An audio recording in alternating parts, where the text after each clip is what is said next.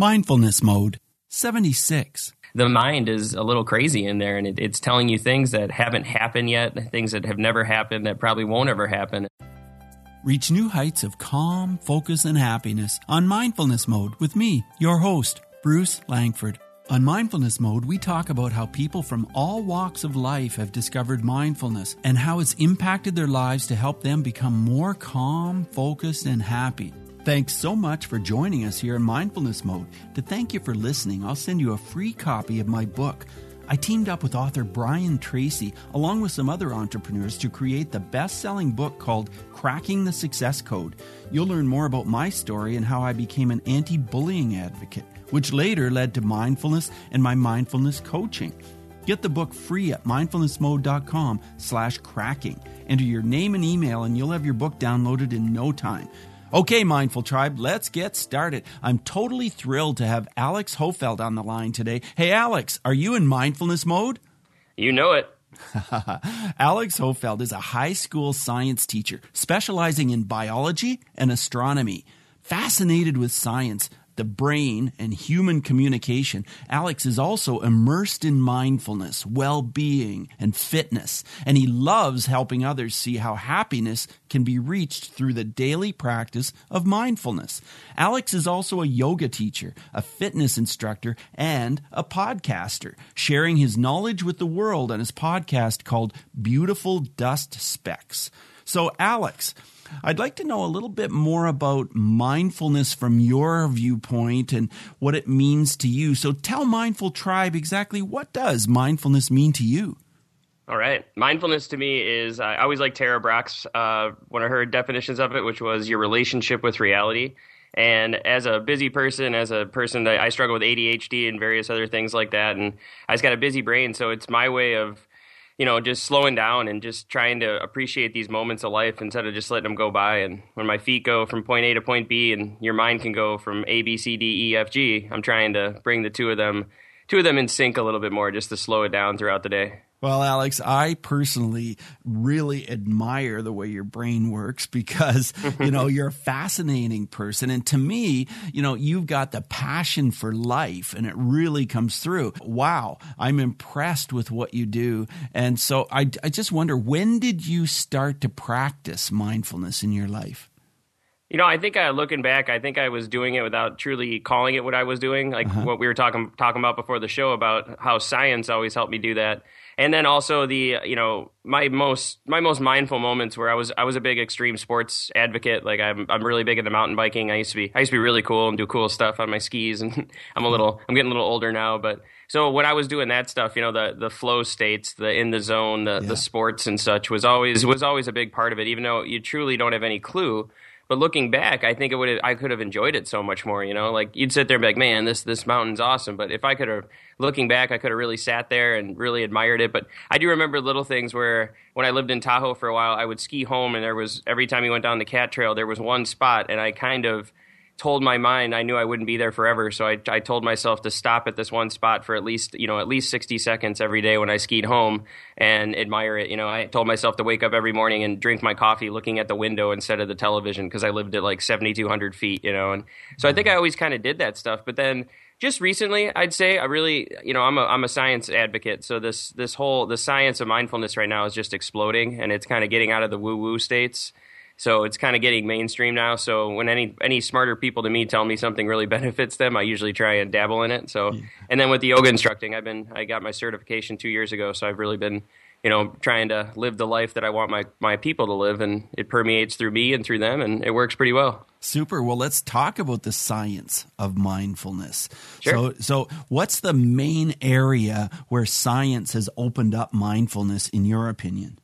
Oh, the the recent studies that just keep coming out. There was one published. Um, I want to say it was published by Harvard, where they took two groups of people and they took them to a retreat that they they classified as high stress people. I, you know, I'm assuming they had a control group set up where it was all they all had relative lives and work schedules and such, or maybe they did baseline. I've only seen summaries of the. I haven't seen the full article um, they took them to a retreat, and three of the six were actually given like full on mindfulness training with a mindfulness coach, where the other three were just put in there and just kind of told to relax without really mindfulness being at the core. And the group that had the training, you know, they they reported massive amounts of less stress. But the real the real crazy indicator was four months later when they looked at their blood of the people. It was I think it was interleukin was way down, and interleukin is one of the major uh, indicators of inflammation in the body. So for me as a science person, as a health coach, where you know inflammation is what we're trying to decrease with exercise and nutrition, that mindfulness can actually change your blood chemistry was just was just blowing me away. And there was another one posted on it. It was like 20 minutes of mindfulness a day for only 2 months literally changed the amount of like brown matter in the brain meaning that it was actually changing the the brain the chemical composition of the mind which was just wild just to think about that. But you know when you, when you look at the placebo effect and the the phenomena of that it's not it's not shocking to me whatsoever. But it's just cool that it's getting it's getting mainstream. And now all the all these people just left, right, and center are coming out because now it's they're like, oh yeah, I've been doing that for 50 years. Just now it's cool to talk about. Where before it was kind of a, it was kind of like a you know I don't know maybe like a weakness thing or something where you didn't. It was kind of closeted if you did it. But now all the sports teams and entrepreneurs and rappers and you know you name it are all being like, oh yeah, this is one of the greatest things I've ever ever incorporated into my life. Yeah, I've certainly experienced that talking to so many people who just are comfortable now opening up about it, yeah, just like you sure. say, it's coming out of the closet. So let's talk about uh, neural pathways. That's something that's mentioned a lot. So tell us your viewpoint on how science is sort of opening up our knowledge of neural pathways and how they can change.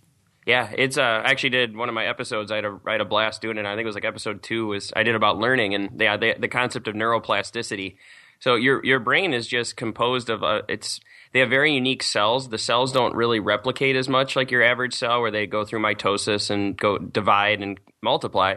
Uh, your brain is more fixed in its cells, but it's plastic, neuroplasticity, meaning that whatever comes in can actually it actually changes connections. It, it changes and moves the neurons around in essence and creates new pathways. And that's just an amazing thing to think about when your mindfulness is just I tell my kids at school because I work with the students a lot with this and you know it's like it's like a it's like a muscle. And when we do we do sports and we do you know physical fitness and weight training and such you get better at it over time because it's neuro neuroplasticity and um, neuromuscular connections. You know your nerves that fire together will wire together so that you'll start to create these connection change of nervous energies eh, it, not nervous like you're anxious but neur, you know neurons and it'll allow your body to control your body in different ways. So when you do mindfulness it, it's almost like flexing your mind muscles to where you're you're creating and stimulating ner- new pathways and then yeah it'll change it changes the the brain's compos- composition and then the, we all know that the the mind body connection. Your mind has a way more profound impact on your on your body than your body has on your mind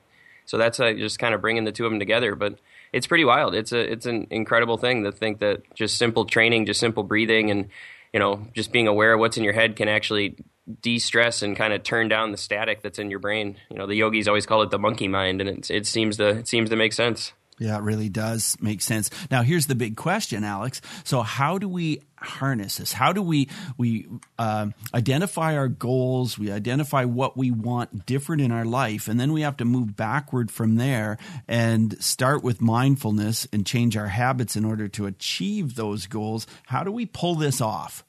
I just start small. Just start really easy. Keep it simple we always uh, it, it's very intimidating and it's it's kind of funny to think that it's intimidating to do nothing you know? Like yeah. if i ask you to do one minute or ten, five or whatever 10 to 20 you know some are upwards of two hours which i can't honestly even myself i can't i can't fathom that. I've rarely i've rarely made it to a 20 minute sit. I, I usually get I usually get a little fuzzy around eight to ten, and I start standing up. But right. so I would just say start small. Just you have to decide that you're going to do it, and then don't stress on it. Like it, for me, my ego got in the way a lot, and it turned into kind of a competition where your mind will start racing after a minute, and then you're like, oh my god, like I'm I'm so terrible at this, and you start getting frustrated. And then you sit you you get off the mat, or you stand up, or you you know leave your chair or whatever, and just go about your day mindlessly. So yeah, I would just say you just decide to attempt it every day, and then look at a bunch of different people. There, if you're really into it like me, there's so many good resources out there. And I mean, I just I always kind of have a tiered system of approaches where like the ways you can start small, like you're just kind of dipping your toe in the water, and even just dipping your toe in the water is going to have a huge impact on you. So there's a few strategies that I've implemented with the students and myself, and then there's so many apps now. You know, like yes. we, you don't need to do it yourself. You don't even as a yoga instructor, I sometimes feel like I'm like I should be able to do this myself. Like it's almost like I'm I don't know, like it's weird that I have to use an app, but then I'm like, who cares? Like this this this app helps me. It's like having my little coach next to me that I can usually do with people, and so just whatever resonates with you. Or you know, I always tell people just turn on turn on your favorite song. Just put, put some headphones on, turn on your favorite song. This was actually from Tim Ferriss, his show. Mm-hmm. I, I, don't I never talked to the guy, but I right. listen to his podcast all the time, and yes. he said he started with just picking up your favorite song. Just close your eyes and just your goal is just to breathe through the song. Like you know, don't even mm-hmm. think too much about it. When the song's over, listen to another or stand on up. You know, and you can do a lot of stuff like that. Then like little box breathing exercises, just very basic yoga upward hands poses can kind of do, but just just kind of do it until you until you feel fuzzy and don't even I mean, you can even not even time it at the beginning. Just just dive into it, and then as you get going, just start to research it and start to try and elongate the time and try and maybe pick on like an app like Headspace or something.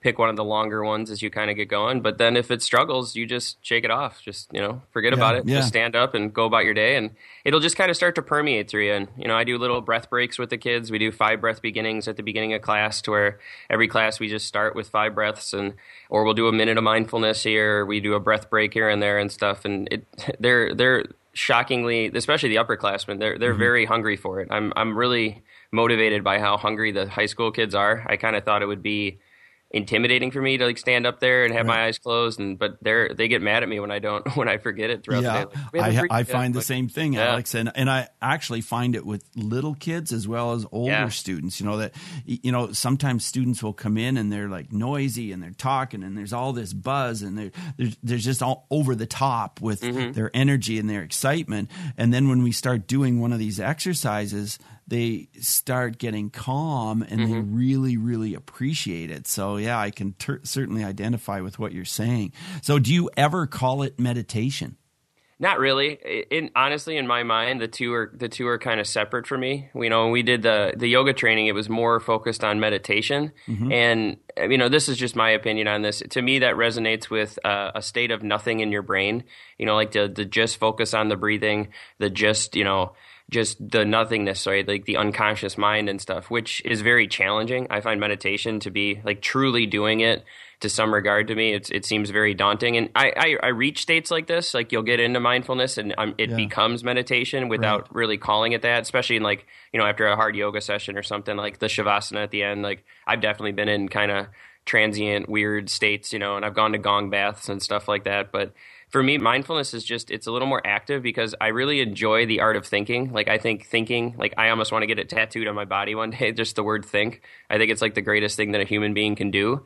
So I kind of enjoy the the idea of staying in in my mind, like staying present and just being aware of what's in there, not really changing or judging it, as opposed to fighting the idea of trying to get all things void. I think that'll just kind of come and come with time, you know, but so no, I, I don't really call it meditation. Plus, again, with being the high school teacher, you you do worry a little bit where they associate meditation with you know Buddhism and spirituality and religion and such. Mm-hmm. So I, you just call it mindfulness, and I just call it mindfulness or just mindfulness breathing or stress reduction. You know, you, sure. it's hard to argue that. Where I do worry, you just we've heard I've heard stories of not being able to do yoga because it's you know if you call it yoga it's it's, it's associated with you know Buddhism or Taoism or something and right. So, but no, I, I truly don't call it meditation a little bit. People sure. will, and I, I try and always justify it. Just it, it eases it a little. I just find meditation to be more more more intimidating to me, to be honest. Well, I just find a lot of times I don't have to call it anything. I just mm-hmm. say, oh, this mm-hmm. is what we're doing. You know, we're yeah, doing totally. this thing, and that's all there is to it. Yeah. So, tell me this: How do you think that thinking the way a scientist thinks can help us with mindfulness? From the standpoint of just data and study, like it validates why you should be doing it. You know, like from mm-hmm. that's like from the outside looking in, that's the easiest. Just that this these studies that are actually being with these functional mag functional uh, fMRI scanners now and such, and these blood mm-hmm. brain they they can map blood blood paths for activity in the mind now in the, in the head. So from a science standpoint that is there, but then it's just you can also look at it from it's always kind of like a little experiment for me. Like it's it's something where I know what I want out of my body. I know I want to live a happy, healthy life to the fullest, And I always kind of go by if, if smarter people know something than me, I usually listen to them. So when a yeah. scientist or a person or, or even somebody who has a life that, you know, you don't want to envy or anything, but you, you admire, you look up to, and they're like, hey, I do this and this, you know, like example, Tim Ferriss, right? I mean, he's, yeah. he's like, I think this is the greatest return on investment of my time spent throughout the day. I'm like, well, why would this guy that I listen to weekly, you know, say this? Okay, scientifically, let's run an experiment. That's, let's, let's try it out and then just being open. I think science on a, on the grandest scale, it's you approach science from a non-biased standpoint. You know, you you go at it from a what is the data, what is the feeling, and so if you just sit down and just give it a whirl without any prejudgment and just see where it takes you, it, it can't hurt, it can't harm you. You know, it's, yeah, for it, sure. There's nothing bad that can come of it. So yeah. that's usually where it goes. So I'd say just data, and then just you know little self experiments like that. Just an, an inquisitive mind is always and always is always a powerful mind, in my opinion. Yeah, true. So Alex, let's talk about habits. Like somebody said to me one time, just think of human beings as robots. Oh yeah, and totally. you know, if we think of ourselves as robots with a whole lot of habits that we just kind of string together, then we can achieve anything we want because we just change the habits to create the outcome we want. Tell us what you think about habits. Yeah, have you, did you ever read the the Power of Habit? That book that was going around a while back. I'm reading it right now. Yeah, yeah, it was it was pretty good. It was pretty good. Uh, coming from somebody who's uh, who's bitten their fingernails still at the age of 32, you know, I, I do struggle with habits here and there, but um, yeah, just you know, you just keep going with it, and people just really with the mindfulness and the health and wellness of anything, if you can just kind of first decide that you're going to do the habit and then get out of your own way a little bit and if the habit breaks down I, I always this resonates with me with nutrition is people fall off the wagon and I tell them it's like okay you fell off the wagon for one meal try not to make it two if it's two then don't make it three if it's three don't make it a month you know just sure shake your head, shake your hands, be like, all right, that was a pizza, no big deal, moving, moving on, you know. Yeah. So the same thing can go with the mindfulness aspects and the daily habits of well. But you know, then you just keep trying. I, I can't, mm-hmm. I can't say that I'm great at it with my mindfulness training. Do I do certain things every day? Yeah. You know, do I, am I good at getting to sleep when I want? Do I wake up and breathe and stretch a little? Do I drink my, my, my healthy breakfast? Or, you know, drink my buttered coffee and my sardines, my weird breakfast in the morning, and try and you know have my daily habits throughout that that continue. But you just kind of put yourself in there, but you can also have the habit of not being upset when the habit breaks down for a little bit. Like try and increase habits of just getting back onto these habits you're trying to increase. And then yeah, it'll just it'll just start to permeate. It'll just start to once you just make the decision to do it and then make the decision not to judge yourself on if and when it you know falters a little bit you're just you're going to be in a much better state and then it just becomes a part of you.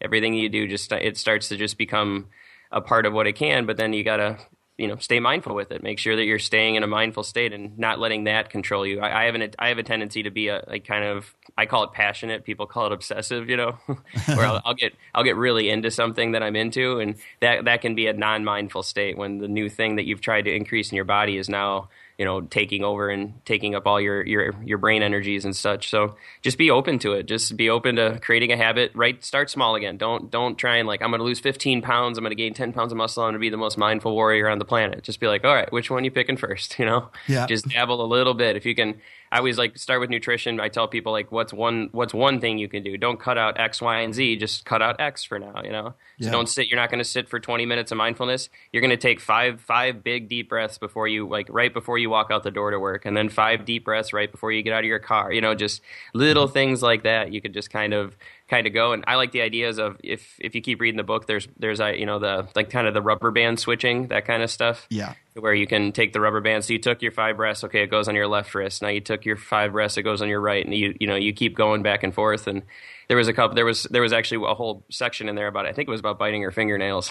Oh yeah. when, when she wanted to bite her fingernails, she'd make a fist, and then she actually had a little notebook that she'd make a tally. There's cool apps now, I think, that have yes. like indicators where you can like hit the hit the just hit the color button if mm-hmm. like you did the if, when it came into mind. I haven't experienced those yet, but I could I could definitely benefit from that as well. But yeah, just keep just decide to try and make a habit, and then just just the habit will increase because it's a habit. Yeah, for sure. Well, Alex, I just want to jump on something that you said. Make the decision not to judge myself, and that you know, like I think that's one of the things that holds us back so much is that you know our mind starts doing this thing, you know, judging, judging, judging. Our mind starts saying these things about, hey, you know, you're not achieving, or you're not pulling this off, or you you know, you're wasting money every day, and you're not making enough money or whatever it is. So let's talk more about how to make the decision not to judge yourself.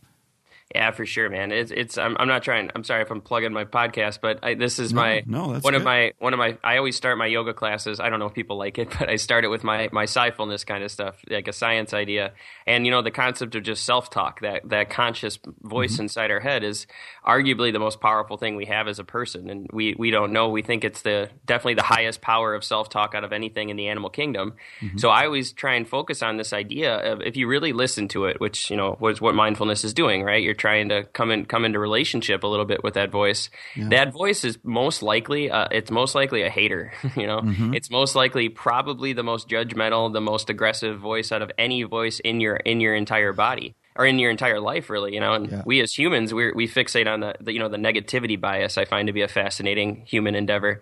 So that's something I always try and focus on with the with the judgment is you just have to first off just listen to it. You know, it's just mm-hmm. going to be what it's going to be, and then you slowly, even if you don't even do it, if you just make the decision to listen to it, you're a smart person. You're slowly going to realize that the mind is a little crazy in there, and it, it's telling you things that haven't happened yet, things that have never happened, that probably won't ever happen, and you know the hater's going to hate of the world. that's usually the that's usually the voice that has the strongest hate. So I always try and tell people that if you're going to have this internal monologue, make sure that that's a that's a monologue of love, compassion, and understanding to the best of your ability. You know, not every day. Like you know, my my brain my brain was mad at me yesterday because I didn't go to the gym. I stayed home because it was rainy out. You know, it's like all right, whatever, moving on. You know, mm-hmm. but and then you know the whole world we do right. Any any creative people out there, any athletic people, anything where you're doing something that's a little on the fringes, where you're a little mm-hmm. different.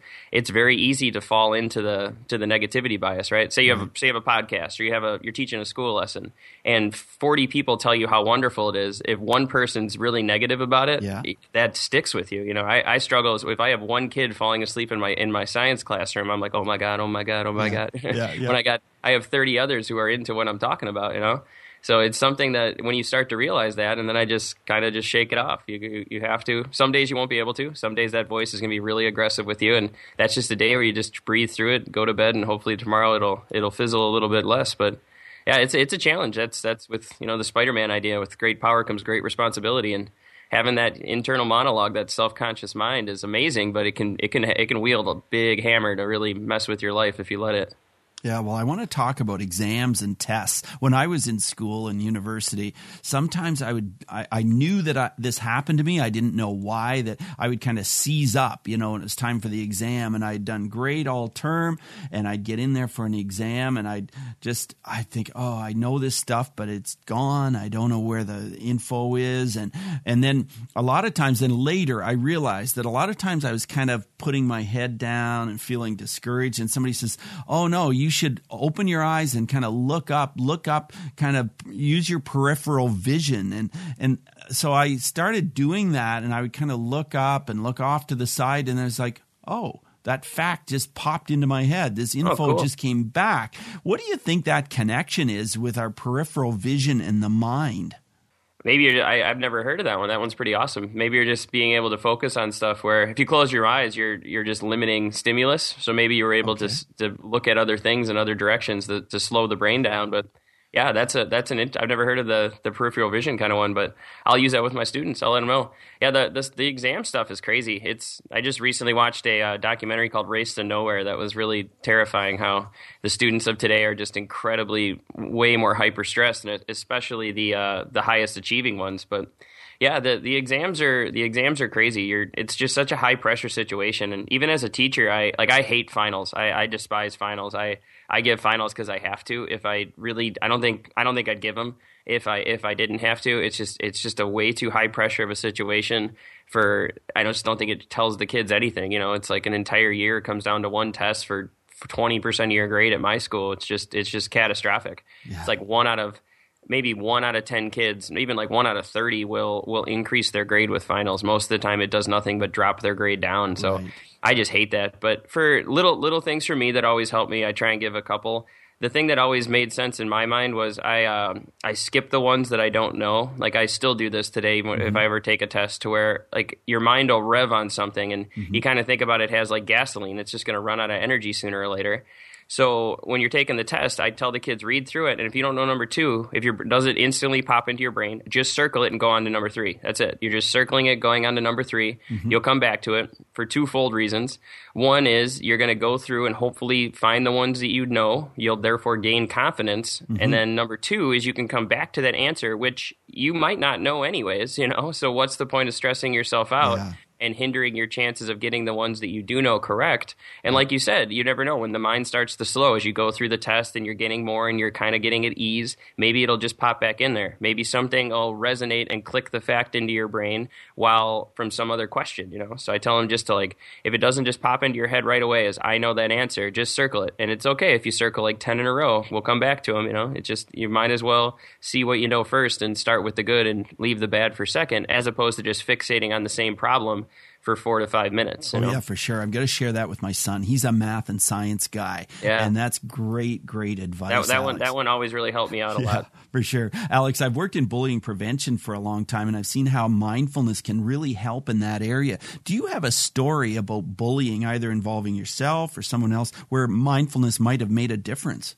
Oh yeah, I was I was I actually got bullied really hard in middle school. Oh, I, yeah? I- yeah. It's actually had a ma- massive negative effect on my life. So I was thinking about how the mindfulness could have helped, and you know, a lot of times when the mind, when the bullying's going down, when you're the victim of it, I mean, just maybe being mindful to reach out for more. I don't know. It's such a terrifying thing, you know. Yes. Bullying's just just it's just a plague. It's just awful. I, I fear it as a teacher that like I'm not seeing it taking place, you know. And Yes. when I do hear about bullying, I, I honestly get a little aggressive in my mind. Like I want to I want to ask the kid like, who is it? You know, let's go. I'll, I'll help you. You know, I don't know because I, I always I always really struggle with that. I'd say the best thing for it, you know, you can't really control the bully, but even if now I'm at this later stages of my life, I'm actually mindful of how that actually still affects me because it does. I, I'm Yes. I'm fully well aware that it definitely in social settings, like for example, if I have a friend or a girlfriend or anything like that, and as soon as one thing goes negative, I instantly think like they don't like me, they don't like me, like Right. it, this is falling apart. Where I think it was just that because of that constant fear in social settings, to where I wouldn't. I was in middle school, I, I really wouldn't go many places because I was just so afraid of him being there, kind of thing. Yes. So now in life, if anything, I think mindfulness can help you just cope with what it was. You know, like it's the past, it's over. Let's focus on the now. Let's focus where we're at now. In in the moment, I, I don't know. I was I, I honestly I pondered that question since you sent it to me yesterday, and just mindfulness in general would have helped me with my fear and anxiety a little bit. But you know, I couldn't I couldn't. I, I couldn't really stop the rumors and stuff that he, you know, he wanted to do to me during that time frame. But I'd say definitely in later stages of life, once you get through it, it can help you. Or once it's happening in terms of just the control what you can control kind of thing. And who knows, maybe it would, you know, if I would have had a different mindset on it, maybe we could have done something more about it. But it, it's terrifying. I mean, it's it's the number one thing to do. I'd say if anything, if, if it's happening to a kid, just be mindful to reach out to people and be mindful enough to find someone you can, can trust to try and figure out ways around it and do everything in your power to take action against it instead of just letting it eat away two years of your life. And I can tell you from experience, it was two school years, but I mean, man, it, it permeated through. I, it, honestly, life. I, I still probably don't even, you know, you probably don't even understand the baggage that you have from it still. Yeah, probably not. So what years what years of your life was it and, and what are some of the things that happened in order to pull you down? Uh, seventh and eighth grade. It was. Uh, it just kind of slowly progressed, and he it just he just decided to, you know, just like the, the stereotypical kid stuff, just rumor things, and he's you know the internet was just coming into being, like uh, AOL Messenger was just coming on, and he spread some stuff around there that just was kind of blindsiding about you know like sexuality and other you know just stupid Sure. kid stuff, you know. yeah. And it was just one specific student doing this. Well, he- yes. Looking back, he- he was the catalyst, but he was a popular kid, so you know how it goes. Mm-hmm. Yeah, it, yeah. it turns it, it turns into a little army against you, and when you go from a happy, healthy kid to, I mean, multiple times I, I can remember two or three parties where I I was you know crying at home, crippling in fear, just because I was too afraid to go, thinking if he'd even be there, and I have no clue if he even was, you know. So Alex, as a scientist, why do you think it is that we as human beings don't want to tell anybody? We we a lot of times want to just keep it inside and, and we're afraid to talk about it. I think it might just come back to just the kind of weakness thing, you know, like the Mm-hmm. the the so even like the social science aspect of it. Just especially from a male a male perspective, is you're you're always in this kind of alpha male thing, right? It, You don't want to see weakness. I I actually struggle with mindfulness with boys more than the girls, especially in the high school, because I I think it's just kind of that like you know like puffy chest thing. Like I don't I don't need anybody's help kind of stuff and. And it's just it, it's just scary and i think i know for me i didn't do much about it because you just you almost wanted to try and ignore it into into into existence and mm-hmm. it never it never went away yeah. and i don't know it's just I, I really wouldn't know the science i've never really studied the neuroscience of bullying but sure. just that negative aspect and it's just cortisol levels i'm, I'm sure honestly thinking off top of my head i'm sure it comes back to that reptilian mind you know like yeah. that bully that bully is a stressor that bully is a thing that is that is negative to you and it increases depression tendencies and depression tendencies makes you shut down. You know you don't you don't think straight. So it's probably just a it probably just increases like a neural neural concoction of chemicals in your brain that makes you act walk and talk differently than what you would without without that stimulus in your life. Yeah that makes sense. It's pretty it's pretty scary. Yeah my, my next questions are part of the multi-mode round. Just short 30 second answers are perfect. Here's the first one. Who is one person who has influenced your mindfulness practice uh, I'd honestly say Tim Ferriss, that the Tim Ferriss podcast. He just the amount of people he brings on is really great, and then I I really enjoy Tara Brach as well. She's got a Tara Brach. She's got a really cool podcast that actually allows for meditations. But yeah, the podcast world has been the biggest influence on me. Just thinking and listening to those people. Fantastic. How has mindfulness affected your emotions?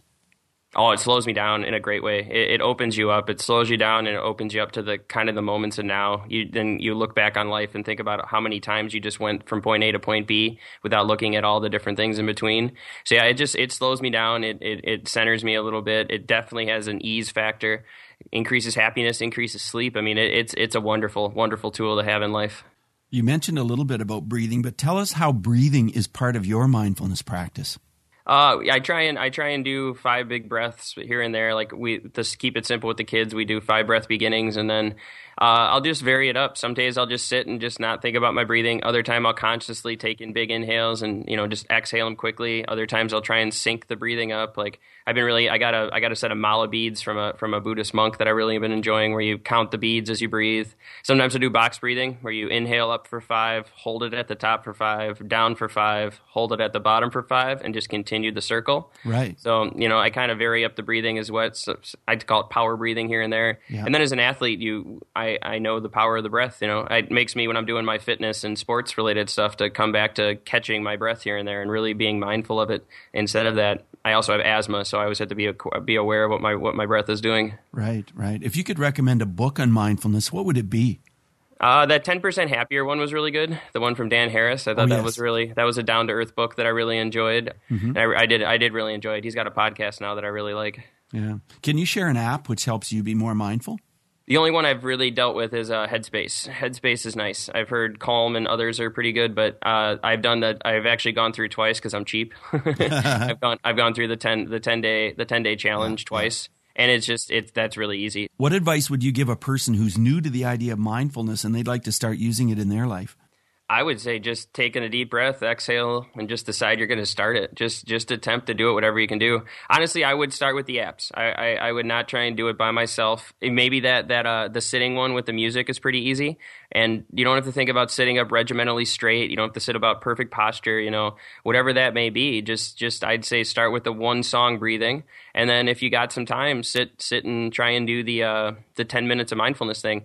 Alex, I really have enjoyed our talk today. It's yeah, been a real, fun. Yeah, it has been. It's a real pleasure to talk to somebody that has so much passion like you do. And uh, I, I'm just fascinated with all your areas that you love to work in, like fitness and nutrition, and, and of course, science, being the scientist that is really inspiring your students. So, how can we learn more about what you do and uh, maybe connect with you? Oh, I'd love for that to take place. Uh, the first, the podcast we keep talking about is that beautiful dust specs. So check that on iTunes and Stitcher and SoundCloud. Um, I've been also posting. I have beautiful dust specs at Instagram, so I'll post a picture when I uh, uh, update an, an, image or something. Mm-hmm. So you can check out that. Check out with that. I also have a Instagram called Yobility. I, I actually have a Facebook page. My my yoga world is I I try and bring yoga and mobility to kind of power athletes. Think of like the CrossFit world. So I have this method that I call Yobility. So facebook.com forward slash Yobility. And then Facebook forward slash beautiful dust specs as well. And then what else we got? I have at Yobility on Twitter, and I have at my my main Twitter page is at the underscore science bro. So the science bro with an underscore, right. and um, beautifuldustspecs.com right now. So yeah, right. really anywhere. Just Super. check hit me up, and I'll, I'll gladly. I'd love to talk if anyone needs help or can teach me something. I'm always down for conversation. It's my favorite part of living. And I'll put all this in our in our show notes as well, which is mindfulnessmode.com. So check that out. So great talking with you, and I hope the rest of your day is awesome. Thanks, you Alex. Too. All right, my pleasure. Thanks okay. for having me. Yep. Bye now. Thank you so much for joining us today on Mindfulness Mode. For insightful blog articles and show notes for every episode, check out mindfulnessmode.com. If you've enjoyed this podcast, you could help us out by clicking on the iTunes link on our website and leave a rating and review. Till next time, Mindful Tribe, use what we've learned today to reach new heights of calm, focus, and happiness. Stay in the mode.